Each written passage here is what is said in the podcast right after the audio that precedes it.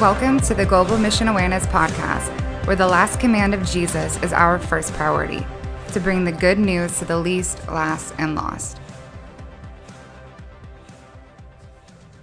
Hello, and welcome to another episode of Kingdom Family Talks. I am your host today, Kaylee. Um, I have the great privilege of serving Leif and Jennifer Hetland and the Global Mission Awareness family here in the office. I get to manage his travel and event schedule and help manage what's going on in office. Um, today is a really special day. I absolutely love the subject that we're talking about. It's a part one of a two-part series that we're going to be doing over the next month. And the first segment, it's it's called "Here Am I." Here am I, Lord, send me. And we're going to be exploring Isaiah 6 today. Um, Leif and I were, were talking through this yesterday, and there's just, we call it the oil. There's oil on it. Um, and our heart in global mission awareness is to raise up harvest, harvesters to send into the end time missions movement. And um, I think this, this portion of scripture is so important in that, uh, the encounter that Isaiah faced. So I would love to absolutely just go ahead and jump right in. Um, Leif, I would love for you to share a little bit about what's happening in this time period because Isaiah is one of the most quoted prophets quoted by Jesus. Um, he was this incredible prophet who um, had incredible insights, revelations uh, of the kingdom of God and the coming Messiah. And um, before this significant encounter in Isaiah 6, uh, he was known for prophesying judgment because of the the wickedness of the people. And so I would love to hear your thoughts on what was actually going on in this time and, and to help set us up for this incredible encounter in Isaiah 6. No, I think that what we had seen just as a picture of, uh, if you can say both globally, but especially for Israel at this time period, is that uh, uh, Isaiah lived during a season when King Uzziah, King Uzziah was king. And what a lot of scholars will say that he was probably also related to him. Some people are saying that he was the cousin of the king, which uh, to some degree, when you have a ministry and you are a prophet, you probably even have some royalty in your bloodline. It gives you certain confidence. It gives you certain, uh, and and you're recognizing that there's things that is around and and if you reading the first chapters of the book of Isaiah, you kind of can even see the some of the sharpness in regard to woe is them. Look here, wrong here, wrong there. It's giving a diagnosis of what's going wrong, exposing all of that. Uh, so, so all of this is kind of a setup because, as a, giving a little bit of the background with King Uzziah in himself, he inherited from his dad actually a pretty good kingdom, and he's one of the kings that reigned for the longest period of time. Actually, he was only 16 years old when he actually became king, and then he, he ruled and reigned for the next 52 years. And as his father, he pursued God. Even the name Uzziah means just the strength of Yahweh. So he was named because he, the strength of God was going to be manifested. And you saw that. You saw it in his creativity. You saw it in his wisdom. You saw it in the way that he was ruling and reigning, the way he raised up an army. The big thing, if you're studying the details of what he accomplished in Second Chronicles 26, it kind of showed that but he is the one that even put them in an advantage compared to any of the other kingdoms out there because he had weapons of mass destruction back then at the catapult. He was the one that created that. He invented that. So you have some of those weapons that uh, that that some of the enemy was terrified. Build an incredible army people prosper. They knew who the King Uzziah was. And for all of these different years, they've seen the favor that came over him. So there was favor definitely over Isaiah. They gave him an opportunity, they gave him the platform, to some degree, gave him the pulpit to going around. But then there's a shift that is taking place. And this is why I believe uh, why we're even doing this podcast uh, and why it is burning on our hearts in this season, because I think that there's a prophetic picture this was for me a couple of years ago that Paul Yada and myself felt there was a now word for us. And for a whole year, just was going after it. Then it just recently it came back again. And that's one of the reasons I just started to see this burning. Because I just realizing that globally, but also in America, uh, in our church, in every area, you can start to see some of the changes that's going on. So when you're moving into a season of transition, and you're starting to see some of those changes that is taking place even with what's going on on the news what we do want to focus, and especially in the next year, year and a half, is to raise up people that understand the times that we are living in. Mm. But they also will have the spirit of wisdom and also understanding the spirit of the times, knowing what to do with it. Not just to have a diagnosis that there's a sunset and there's coming a sunrise. Not somebody just to see that the winter season is over and springtime is coming. But then to be able to have the wisdom and having sons and daughters. And that's why I feel this session, first of all, it's a personal one for me. Uh, mainly just because I realized it was 12 years ago this week that that was one of my first encounter with a lot of Uzziahs in my own life had to die. It was a season that you had had a lot of success. That's what King Uzziah did. And Isaiah had success. Everybody had kind of a, you did very well and things was working and, and God was blessing and you can just entering right in the middle of all of that and not realizing in the middle of it that in a moment there's some of those little pride that can creep in. There's an earlier season where you're totally depending on him. It's kind of a without him I can't do nothing. You have that stage. Mm. But in him I can do all things. So there's an element because God always gives grace to the humble. But what we also have to be aware of, he resists the proud. So we think that grace uh, means unmerited favor. But the Bible says very, very clearly that he resists the proud and gives grace to the humble. If it is unmerited favor, why would he resist the proud if it is unmerited?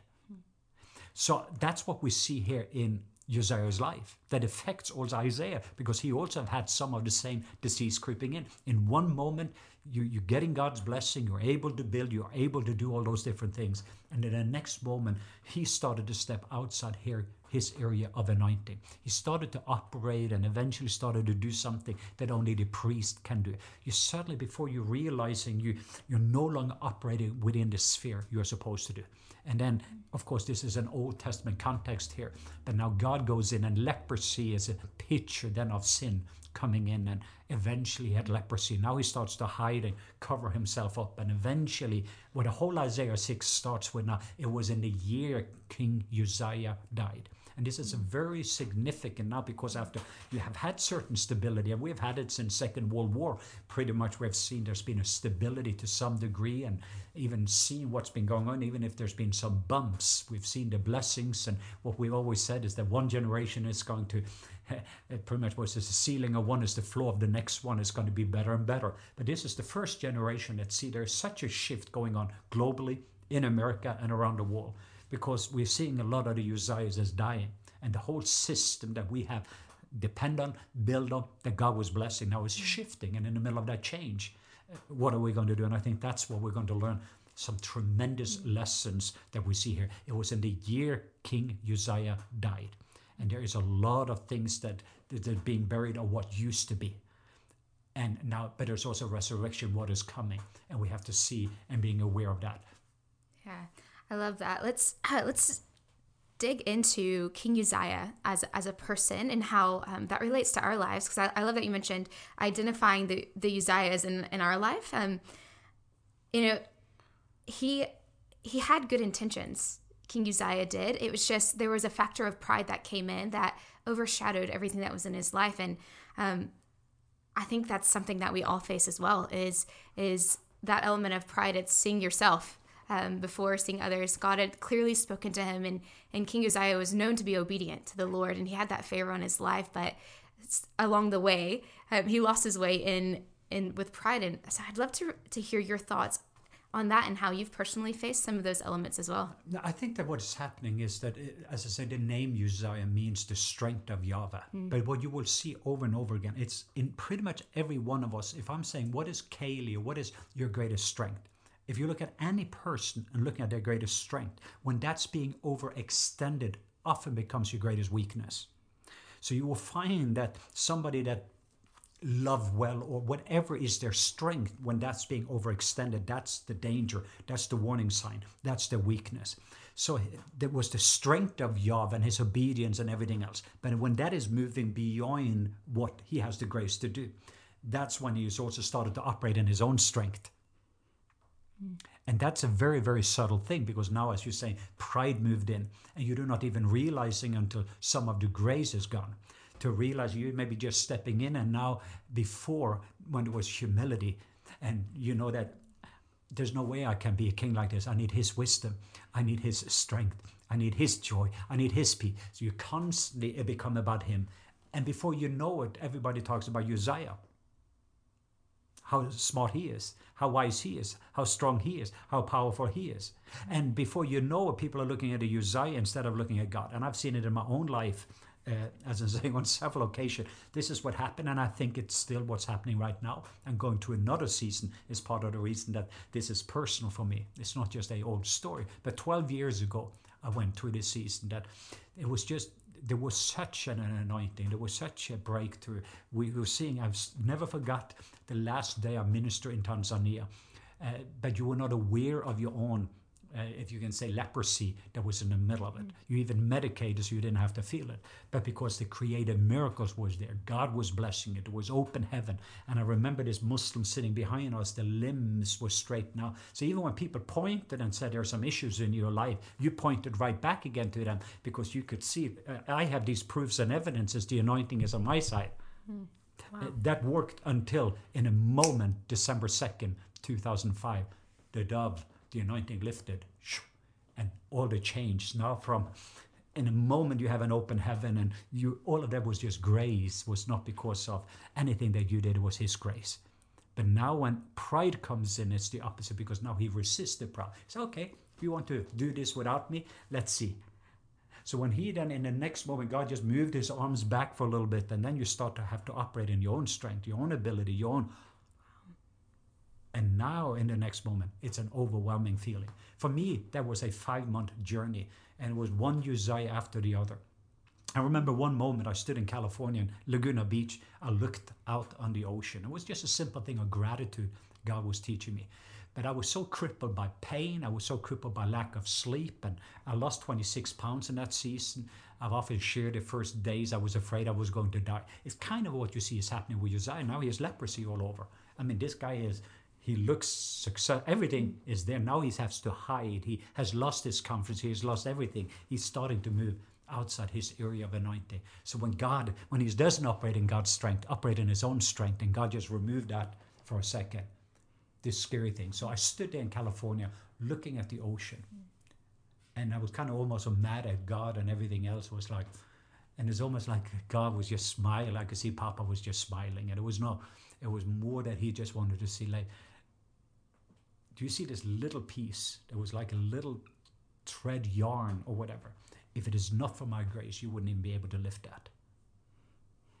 And I remember the first time when that came, that thought to me, I was kind of a, like, that's a silly thought, but at that moment I couldn't do anything. I couldn't even lift my arms, I couldn't do anything. And it was at that reminder I realized if it is not for His grace, I couldn't do anything. And it's a scary feeling. So that started my experience at the moment then when the king Uzziah died. It was five months on the Uzziah died. Then I saw him high and lifted up. Now it leads to an encounter and that's what God wants is for us then to have an upgrade. But that upgrade what you have to do is to give up some of those Uzziahs in your life before that upgrade comes. And that's uh, that's that whole shift. I cannot go on yesterday's anointing for today's assignment. I cannot just be complacent and in, in regard to even the blessings that God has done. How do I create and how do I continue to be hunger? And how do you maintain humility when you have all the successes?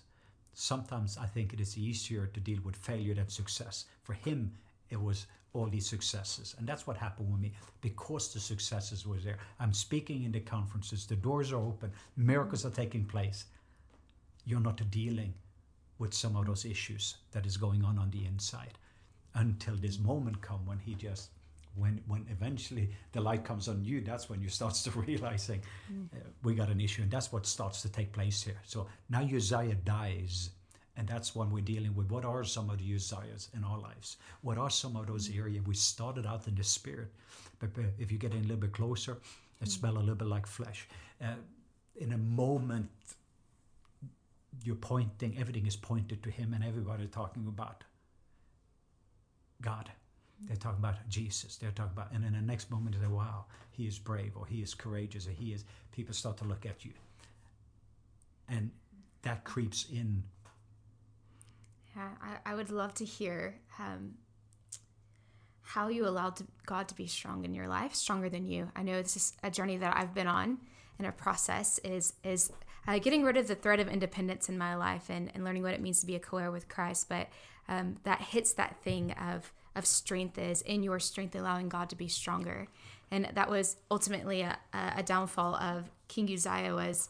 Um, he, he couldn't lay down his strength. It's he really loved the the opposite end of that of of you know the, the praise of it and, and letting pride get the best of him. So I, I love to hear um, how how do you allow God to be stronger than your strength and, and what does that practically look like? No, I, I think that one of the things, that's one of the reasons, it says you have to be like a child, hmm. even to be able to enter the kingdom. So, first of all, I think it comes back again, just a very simple identity. When my sonship is in the front of any other ship, it's safe. There's nothing wrong to have a strong leadership or apostleship or discipleship, any other ship, as long as the sonship goes in the front. So it's even with Jesus, who do you say that I am? So I think that when our role, if that is a Uzziah or even for somebody, or an Isaiah, but if if you're suddenly a prophet before you are a son, and a son then moving into maturity of your sonships, you becoming a friend. Now God makes himself vulnerable. He says, I no longer call you a servant, I call you a friend and said, Now, if you love me, you obey me. What he's saying here now is that your relationship, and this is kind of where God makes himself vulnerable to his friends. God could do it himself. He doesn't need neither Uzziah or an Isaiah prophet. He doesn't need a Leif Hetland to be able to do it. But he chooses to make himself vulnerable to his people. He is sovereign. He can change a nation in a day. There's not even an issue. But what he have chosen as part of his sovereignty is sons and daughters. But he doesn't want, we maybe say, show us your glory. But he knows that if his weight and his glory come in, if there's cracks in our foundation, he knows that it will crush us instead of helping us. So then he led circumstances coming into our lives to be able to expose some of them. If we then humble ourselves mm. and humility comes in, there is grace and you can start to deal with it. So that's where I'm saying that it's not talking about, but for me, the sonship is probably that's what Jesus lived with as a ship in the front of any other ship in any mm. circumstances. Because that focusing then who I am as a son, but I do what I see my father do. I say what my father say. So if you're a king then, or if you're an apostle, if you're a business owner, your husband, or whatever role you are, you can have strength in those area, But it always comes from that sonship and daughtership, first mm. towards God, then towards people. And then the maturity of that moves into a friendship level, both with God. So my kids, they're grown up now. And so even Lila Ann, who works in his office, she's more a friend than me being a parent. So you're ending up with a friendship level and then says, now we're going to dream together. But now I'm not going to necessarily, sometimes I give her what she, oh, this is really what she longs for, but then you go on a whole circle around because we're not ready for it. And I've seen that where the very blessings that we, in our, we believe we're going to have it ends up actually the very thing that takes us away from the one that blessed us. So eventually, the toys in itself is what we get excited about instead of the giver. And I've seen that is taking place then, if you're saying that if the sonship is not in the front of any other ship. That's what happened with me. That it's not that I was not a son, I was also a leader and I had all the other strengths there. So, but the awareness is that always having the sonship cap on, if I had that as a reminder, S-O-N, that's who I am. Mm. Then the enemy cannot say, if you are a son, you need to do something, or you need to prove something, or you need to. That's what you're seeing in this story. That's what you're seeing also with and Isaiah, because when your value is, well, I'm related to the king, and I have this gift, or I'm going around prophesying, and here's what. That's what happens to us. But for us on a practical level, that's the most safe thing when I'm there as a son waking up in the morning to remind myself I'm a son, going through the day, I find my strength in that sonship. There's mm. humility in it, but there's also strength in it because I'm not an orphan, I'm a son. And I do what I see my mm. father do. I say what I hear my father say. I don't have anything to prove.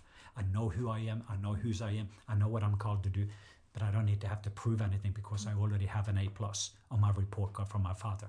That's the safety mark that I believe in regard to I find my strength there. That's not a, a weakness, but it also it is on the other side. I, I have a very, very strong God because, again, I'm living as a son towards a very good father. That gives me mm. an incredible blessing and a benefit. And then when other people coming in and saying, "Oh, you who you say you are," or if you do this, the enemy can come in. Other people will do. I don't have to prove anything. I know who I am, and I know who my Father is. I know what I'm called to do, and I know what my assignment is, but also what my assignment is not. Staying within there, there's grace. And that's also where you get very humble when you see what God is calling you to do as a son, because now you're becoming a friend with God and you start to dream with Him. Mm, that is that is powerful. Um, so I'm on this journey, and I I start identifying those Uzziahs in my life, and I, am recognizing that um, that sonship is leading me, and that's the place that I operate from. Um, but as well, it's it's being humble and coming before Him again in a humble way, and saying, okay, God, here is my life. Again, it's yours, take it. Um, once I'm at that place and I've identified those areas, how do I sustain what happens? I, I know that we're going to go into it in the next podcast because encounter with God is is a very important um, element in, in that and a factor in that. But I'd love to hear, like, once I'm there, and I'm humbling myself before the Lord. How do I sustain what happens there? And I think that one of the things is to again build memory stones around what has just taken place, because we forget so quickly, and it just it's just a nature. First of all, there's an enemy that is very fearful of humility because there's always grace, and grace is God's ability. That's where your strength comes from. Now you have God's ability in any situation. Anything you do not have, God has it, and you have access to His account. That's called grace. God's empowerment, God's ability, God's wisdom, God's power, God. Everything that he has, you have in this. So if the enemy is going there, so even when you're coming in, and, and this is a, a, a lifetime journey, I know positionally speaking, we have everything and we have an A plus. But experientially in life, it's important not to be. It's not about sin management, but glory management. When I'm realizing at this very moment, first of all, I think that this is the fear of the Lord is the beginning of wisdom. And we have a wisdom series coming up, and the whole wisdom series is beginning with the fear of the Lord. The fear of the Lord is not being afraid of Him, but the fear of the Lord is more when I'm climbing up in a mountain in Norway called the Prekestol, this is like the pulpit, mm. and I'm going up there, I feel like I'm being pulled over the edge. I have a awe in the awesomeness of the beauty and the splendor and everything that I see. I'm just so overwhelmed. But the other side of me while I'm up there and I'm being so overwhelmed and the perspective that I see and what I got experiencing, when I'm looking at Lisa, if you want to see that fjord in front of me, the other thing I'm feeling, I'm feeling I'm getting pulled towards that edge. I don't know if I can make it. And that's the tension that you're living with when you're on the top of that edge. That always brings me back again. And at the moment, I have those memories. Like that's why I can remember 12 years ago as I'm going through some issues. And some of those, Uzziah seems to want to resurrect themselves again. And some of that are coming up again. So now I'm going through a season. And sometimes I think that prayer, mm. fasting, the reason fasting is there not as a discipline necessary or duty, but I think fasting, giving up something, because you do not even know until you're giving up what you're hungry for. When you're hungry, what are you more hungry for than anything else? How do I know that I'm hungry when on my table there's full of food every day? So sometimes that's another way that how do I maintain my hunger? Yeah. That's that's one. Eh, I think it's continue also to be overwhelmed because whatever overwhelms you shapes you. And I think that that's also have a tendency when I'm seeing my Uzziahs here, I'm going through it and it's not do I rehearse everything that has been there, but I'm seeing what Jesus paid for. If that's sin, if that's pride, uh, whatever that is on those lists that we're coming in when you start. If that for some people it is sexual, so for some people it is money, for some people, I mean, they have those things on the list and they're coming before Him. It is not to be able to uh, bury those things, letting Him, coming to a cross. Jesus paid for those things. It's not us going in and paying for us, but that's what the humility is. You're meeting you at the cross and you're saying, Jesus, this is not who you are and this is not what you paid for. You took my sin so now I'm righteous. You took my shame, so now I'm glorified. Taking those things, and for some people, because I think it is a process, in a sense, mm-hmm. that's why also the sanctification process. You have justification, right. but a sanctification. So for the next 40 days, then, in regard to for some people is to turn off their computer for 40 days that would be good all i'm saying is renew your mind to go along with the experience that happened so the new you will get the upgrade so it's very mm. important now when you have had those desires dying is then coming to come back and fill up that area because something has died but now you have all these good seeds that needs to grow so that you're mm. creating a new environment an environment that is connected to the open heaven. That's the gates of heaven, but it is also the house of God, which is you. Those two connection points is that we're about to lead towards in the encounter and the experience that comes. So I think an encounter, it's a beautiful way to set you up for an encounter with God. But I think it's also sometimes safe. Could be 28 days or 30 or 40. But I'm just saying that let it be a process right now where you're not going around and beat yourself over when it's been paid for, it's been paid for. But now going in and starting actually to see, say, and seize what God mm. sees and says, and then receive it. And that is often a process. If not, you're going back to what it was. If you didn't fill that up, renew your mind, fill new furniture in your mind of how God sees you, what He thinks about you, so that that's going to be when the encounter comes, it comes into that. Wow.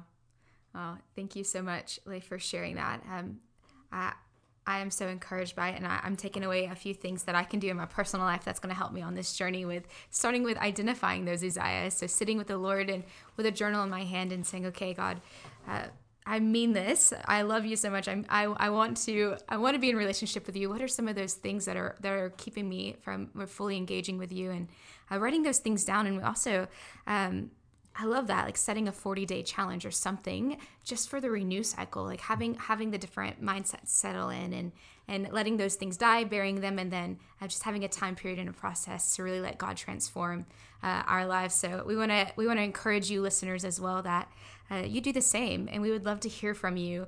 Um, what it's like on your journey in in identifying your desires and and what's what God's doing along the journey. But um, also, I want to encourage you guys to check back for the next podcast. We're going to go into part two of this, and um, it's great to have the full picture of what God's speaking in Isaiah six. So, for more information, visit us at globalmissionawareness.com. We'll see you next time.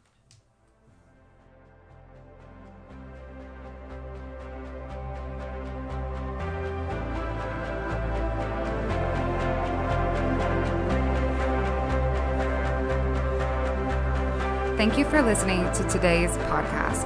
To stay connected till next time, find us at globalmissionawareness.com.